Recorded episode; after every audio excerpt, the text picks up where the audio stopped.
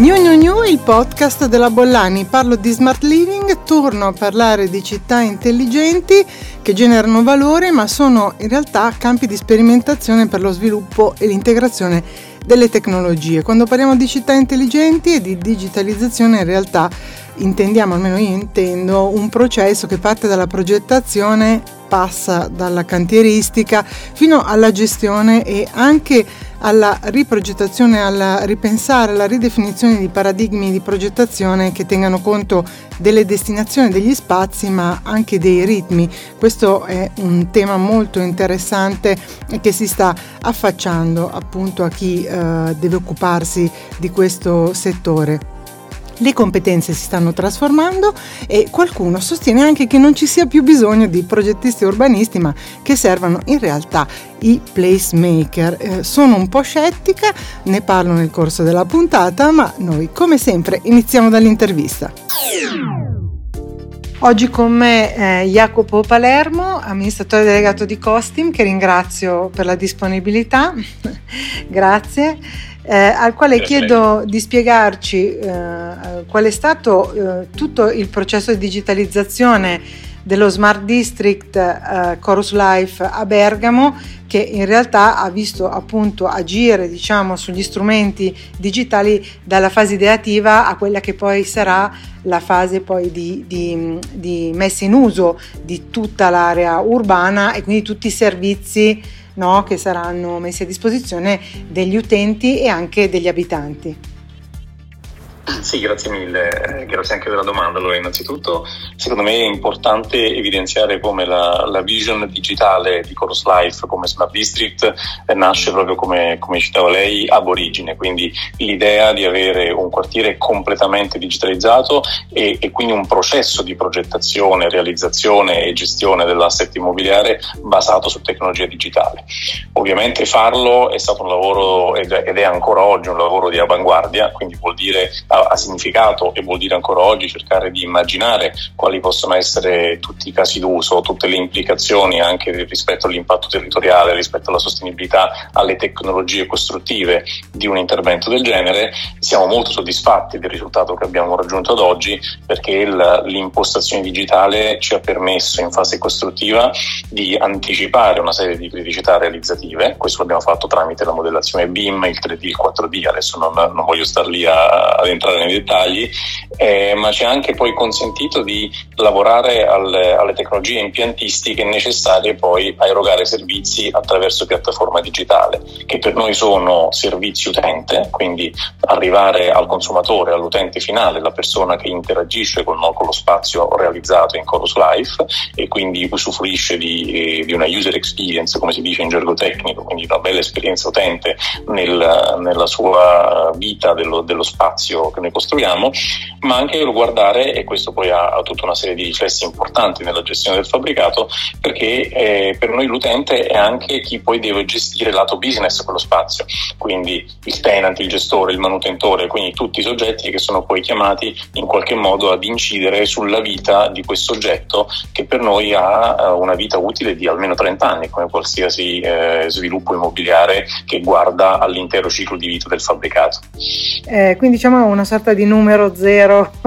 di quello che dovrebbe poi essere, no? Una modalità di progettazione, esecuzione e poi gestione di una parte di città, di una, può essere anche di una, una parte di città più ridotta o anche più allargata. A tendere, ci si può immaginare un'intera città, no? Così, eh, così realizzata e così progettata. Eh, questo diciamo processo eh, completamente digitalizzato penso abbia avuto anche una ricaduta molto positiva in termini di contenimento di emissioni in atmosfera, ma anche mh, di una ottimizzazione delle energie che verranno poi utilizzate, no? Per alimentare, per sostenere tutte le attività dello Smart District. È così, cioè ha facilitato questo processo di digitalizzazione? Assolutamente sì, eh, come, come vi dicevo prima, noi guardiamo l'intera vita utile del, del complesso immobiliare, quindi se l'articoliamo sulle due fasi, quella progettazione e realizzazione e quella di gestione, la nostra, il nostro impianto digitale ci ha consentito in fase di realizzazione, che, che oggi è in corso, in corso di, di finalizzazione, di ridurre significativamente quello che è l'impatto della fase costruttiva, in termini soprattutto di logistica, perché la... diciamo in generale la industria dell'edilizia risente molto degli effetti del trasporto, chiaramente, quindi noi siamo riusciti a creare una, una filiera territoriale, a coinvolgerla nella fase progettuale per fare in modo che ci fosse tanta produzione off-site, poca logistica e poca distanza di trasporto anche rispetto ai criteri di approvvigionamento delle materie prime e dei semilavorati. Ma la cosa più importante secondo me è la strategia complessiva che noi abbiamo fatto di energy management e di gestione del fabbricato in termini di OPEX, quindi di operational expenses, cioè sostanzialmente la gestione dei fluidi vettori e, del, e dell'impatto che c'è eh, nel, nella fase poi operativa dell'asset immobiliare. Noi abbiamo realizzato una centrale stiamo realizzando una centrale di generazione in un campo fotovoltaico che dovrebbero sostanzialmente coprire i fabbisogni energetici del complesso immobiliare, quindi questo vuol dire andare vicino all'autosufficienza energetica, e quindi siamo già abbastanza in linea con quelle che sono le direttive verso cui si sta orientando oggi il mercato. L'altro aspetto molto importante è che noi tramite la piattaforma digitale riusciamo ad operare in una logica di smart grid, per cui noi abbiamo infrastrutturato il complesso come una smart grid, con la sola esclusione della parte retail, della parte commerciale, quindi negozi, per capirci, e, e, e gestiamo la, la griglia attraverso un, un, un algoritmo di intelligenza artificiale che progressivamente migliora e ottimizza i consumi energetici, appunto, dei fluidi vettori, quindi energia elettrica, caldo e freddo. Ovviamente questo ha un impatto anche nelle relazioni con le persone e con i nostri tenant, con i nostri gestori dell'albergo e così via, perché in qualche modo noi mettiamo delle regole, dei paletti eh, che li inducono ad accettare questo nostro monitoraggio della griglia, e quindi la, ad avere tutti insieme dei comportamenti eh, sostenibili, per cui il nostro ospite del, dell'hotel piuttosto che della residenza ovviamente deve, deve accettare il fatto che se lui è via eh, il sistema gli spegne la luce se l'ha dimenticata accesa. Adesso dico una banalità, ma è proprio per far capire il, l'impostazione, di... e questo ha, ha dei benefici estremamente significativi se lo guardiamo sull'orizzonte temporale dell'intero asset immobiliare. Eh, quindi a questo punto ci manca di sapere, di conoscere la data di inaugurazione. No, scherzo, so che insomma è nei, sarà nei prossimi, comunque eh, sarà interessante praticare, no? Questi spazi che saranno così responsive, mi viene da dire, cioè così collaborativi, no? Con chi li abiterà, in termini virtuosi, per contenere emissioni e anche contenere consumi. Quindi la ringrazio molto di quello che ci ha potuto, che mi ha potuto eh, raccontare. C'è uno studio di The European House Ambrosetti proprio sul tema, no, delle emissioni e del, diciamo, lavoro virtuoso che è stato fatto rispetto il distretto, il distretto di Bergamo, e ci auguriamo che possa essere di esempio e di ispirazione proprio operativamente, no, rispetto a tutti i temi trattati, anche per chi eh, vorrà affrontare un percorso, un percorso similare. Grazie molte. Speriamo. Grazie mille. Grazie, grazie a lei. Presto. Dati. Torno sul caso di Chorus Life, che è lo Smart District di Bergamo, per parlare dello studio realizzato dagli European House Ambrosetti, eh, uno studio che si è focalizzato, concentrato sull'impatto economico dei progetti di rigenerazione urbana, in particolare proprio da quello che è stato eh, sviluppato da Costim a Bergamo. Naturalmente nel summary trovate il link della puntata in cui ho iniziato a parlare eh, di smart living e quindi di città smart. Quali erano gli obiettivi di questo studio? L'analisi degli impatti multidimensionale intorno a dieci domini di creazione di valore, e poi una sintesi degli impatti e il contributo agli obiettivi dell'agenda ONU e ai criteri E S G. dieci appunto le dimensioni, dall'investimento sul territorio alla bonifica dei terreni fino all'attività di costruzione, passando dalla digitalizzazione e dalla piattaforma G S M e appunto a tutti i criteri per realizzare una smart city, uno smart district, gest- la gestione energetica e tutti i parametri di sostenibilità, la mobilità. Uh, un lavoro sull'arena multifunzionale, che è uno di quegli spazi che contraddistingue uh, ehm, Chorus Life, gli spazi residenziali ricettivi, le attività commerciali e alla fine tutta la dimensione del benessere e del wellness. E che cosa ha rilevato la società di consulenza? Che per ogni euro investiti ne sono stati generati almeno due e mezzo, con una riduzione delle emissioni di C O due pari a eh, milleseicentoventiquattro tonnellate annue. Lo studio ha anche messo in evidenza che appunto lo Smart District eh, genera un giro d'affari duemilaventi duemilaventitré pari a novecentonovantuno milioni di euro, di cui trecentosessantuno milioni da investimenti, cinquecentoquattro da catene di subfornitura, centoventisei milioni di euro da consumi e redditi da lavoro pagato. Insomma, quindi questo è sicuramente, come dicevamo, un ambito di sperimentazione, ma anche un ambito in cui eh, dei modelli di business possono essere sviluppati appunto con un forte legame alla digitalizzazione degli spazi urbani, ma anche appunto a supporto di un'economia, insomma, che guarda eh, al futuro. E la città del futuro è digitalizzata eh, in questo caso dal progetto, dalla progettazione alla gestione, come ci ha raccontato peraltro Jacopo Palermo, amministratore delegato eh, di Costim, anche eh, dell'energia e quindi tutti i sistemi di impianto e di gestione, pensando anche alla user experience, quella che viene definita così, insomma l'esperienza di chi starà in questo Smart District e che potrà appunto eh, visitare e pernottare negli hotel, nel residence, eh, stare in quest'area food and beverage e usufruire di tutti i servizi eh, wellness e eh, uno spazio verde pubblico molto ampio, aree multifunzionali e parcheggi, per un intervento che sta rigenerando un'area di settantamila metri quadrati. Un investimento di trecentosessantuno milioni di euro e eh, un, un milione e mezzo di city user, cittadini o uh, utilizzatori di questi spazi attesi ogni anno. E questi sono le, queste sono le dimensioni di ehm, Chorus Life, un sistema di spazi intelligenti eh, non solo appunto mh, per la città ma anche in tutti gli ambienti interni, un totale di oltre ottantamila, quasi ottantaduemila metri quadrati coperti e ventimila metri quadrati di verde, diciamo attrezzato appunto questo enorme parco sul quale si affaccia lo Smart District. In allegato nel mio summary trovate lo studio strategico, naturalmente, che è stato presentato da Valerio De Molli, C E O e Managing Partner di, di European House Ambrosetti durante un convegno lo scorso giugno. Quindi trovate lo studio e poi trovate uh, due infografiche che secondo me rendono benissimo uh, i concetti di cui abbiamo parlato e soprattutto le dimensioni, i valori di questa uh, operazione, che è stata pensata uh, sin dall'inizio come un'operazione replicabile, come un modello sul quale si può lavorare per essere poi replicato. Professioni.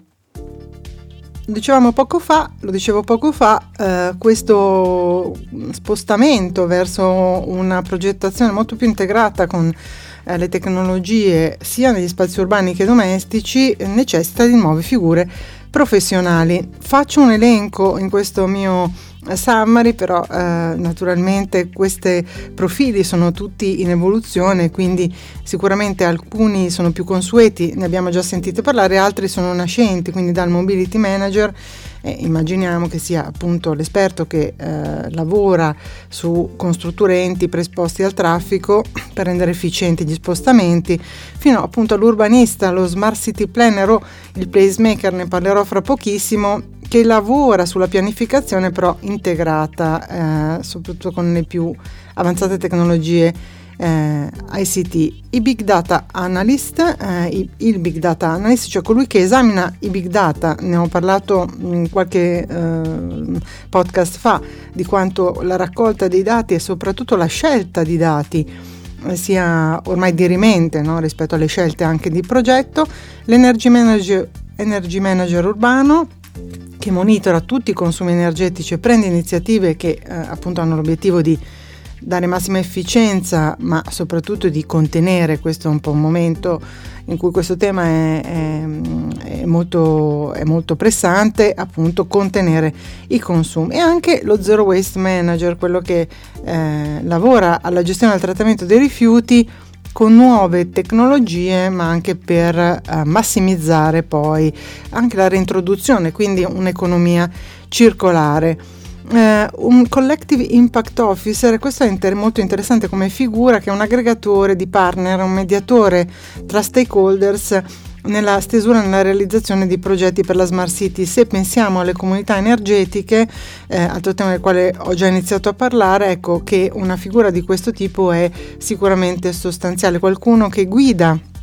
verso la costituzione eh, di una comunità energetica e che mette a sistema gli interessi che spesso sono diversi, fino ai Chief Resilience Officer, che è un esperto di cambiamenti climatici, e anche questo è un tema purtroppo all'attenzione nelle cronache, è un supervisore dei piani di intervento anche delle emergenze legate anche ai fenomeni atmosferici e non solo, e sappiamo appunto che il nostro territorio è molto fragile, quindi eh, questa figura sarà sicuramente, queste competenze in generale saranno sempre più apprezzate, sempre più necessarie. E poi anche responsabile dei dati personali, della protezione dei dati, perché tutto questo sistema di big data in realtà è un sistema che deve essere messo in sicurezza, no? È tutelato, e um, fino ad arrivare Eh, no, a un esperto che potrà programmare, eh, questo appunto ci dicono eh, quelli che sono, come dire, concentrati nella definizione delle competenze, eh, i veicoli senza conducente che circoleranno nelle nostre città, e già si inizia a parlare di self-driving cars, ma anche di droni che si muoveranno per le consegne. Le sperimentazioni eh, sono diverse. Tecnologie. E proprio di eh, nuovi sistemi di spostamento, di mobilità, vi voglio parlare perché eh, i giorni scorsi, quindi il sei ottobre, è stato realizzato il primo test regolare con il volo di prova eh, del Volocopter, che è l'aerotaxi elettrico che eh, collegherà l'aeroporto di Roma eh, a, appunto, eh, quindi da Fiumicino Eh, a città, e il primo è stato anche inaugurato, il primo vertiporto nei pressi dello stesso aeroporto Leonardo da Vinci. La, l'idea è nata da una collaborazione tra aeroporti di Roma, Atlantia, sapete aeroporti di Roma è gestita da Atlantia, Urban eh, Quinto, l'azienda che produce questi velivoli, eh, e l'obiettivo è appunto quello di collegare lo scalo aeroportuale, che sapete è il principale scalo italiano, con il centro della capitale in circa venti minuti, a partire questo servizio da fine venti ventiquattro, perché non ce lo dobbiamo eh, dimenticare, così concentrati sulle Olimpiadi invernali milanesi del venti venticinque, nel venti venticinque ci sarà anche il giubileo che durerà un anno, che porterà a Roma e in Italia in generale milioni di visitatori o pellegrini, insomma. Quindi Volo City si affida a un velivolo innovativo, interamente elettrico, zero emissioni. Ehm, è appunto un prototipo che si chiama Volocopter, che è stato progettato per consentire ai passeggeri di effettuare dei voli rapidi con appunto un'emissione estremamente ridotta, eh, sia su zone eh, urbane particolarmente trafficate, sia sopra flussi d'acqua. Ecco, quindi mh, al momento in fase di test, l'abbiamo eh, l'ho detto poco fa, lo scorso sei ottobre, eh, questo velivolo può, eh, ha portato una sola persona oltre al pilota, ma a progetto implementato dovrebbe trasportare circa quattro passeggeri, ecco. E l'occasione eh, è stata anche quella di eh, vedere attivato il primo vertiporto, eh, e quindi eh, questo, questo eh, piccolo aeroporto, diciamo, dedicato a questi taxi aerei, eh, è stato inaugurato in una zona vicino all'aeroporto di Fiumicino, Pianabella, vicino in realtà alla Cargo City, diciamo, occupa circa un'area di cinquemilacinquecento eh, metri quadrati, e in questo momento sono allo studio i punti di atterraggio e di partenza dall'interno del comune di Roma, gli snodi stradali naturalmente, le aree di parcheggio, e un'ipotesi potrebbe anche essere quella di realizzare un primo vertiporto sopra il tetto della stazione Termini. Ecco, quindi eh, mi sembra che questa sia una bella testimonianza di come in realtà si stia già eh, lavorando al futuro della mobilità, eh, e che, diciamo, di futuribile non c'è nulla, diciamo, il futuro è qui e siamo pronti, insomma, a vederlo, ma mi viene da dire anche si aprono delle possibilità interessanti per chi progetta eh, questi spazi. Opinion leader. vi dicevo che ne avrei parlato e chiudo proprio con uh, il testo di Elena Granata, docente di urbanistica e studi urbani presso il Dipartimento di Architettura del Politecnico di Milano, che ha uh, pubblicato questo volume intitolato Placemakers, ovvero gli inventori dei luoghi che abiteremo, che è stato uh, appunto mh, pubblicato lo scorso anno, nel duemilaventuno, uh, e uh, appunto Elena Granata mh, insiste che, uh, sul fatto che servono figure professionali nuove per immaginare e progettare la città del futuro, e questo devo dire mi trova eh, anche d'accordo. Non sono i placemakers solo architetti urbanisti, ma sono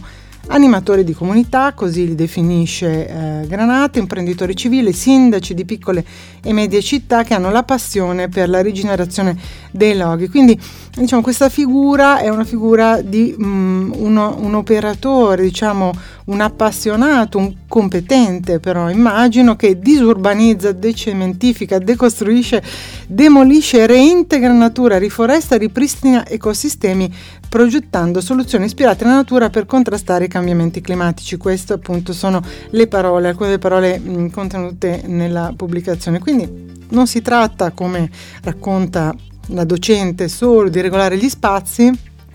in termini funzionali, cioè eh, che cosa si fa negli spazi, ma come funziona il corso della giornata e i tempi delle città. E questo è un tema sicuramente molto attuale. Eh, sono cambi- è cambiato il modo di usare la città, sono cambiati i tempi, no, eh, nei quali lo facciamo. Eh, e eh, cita il caso di città come Amsterdam, Londra e Pittsburgh, che hanno creato una nuova figura, che è il sindaco della notte, no, un gemello diciamo del, del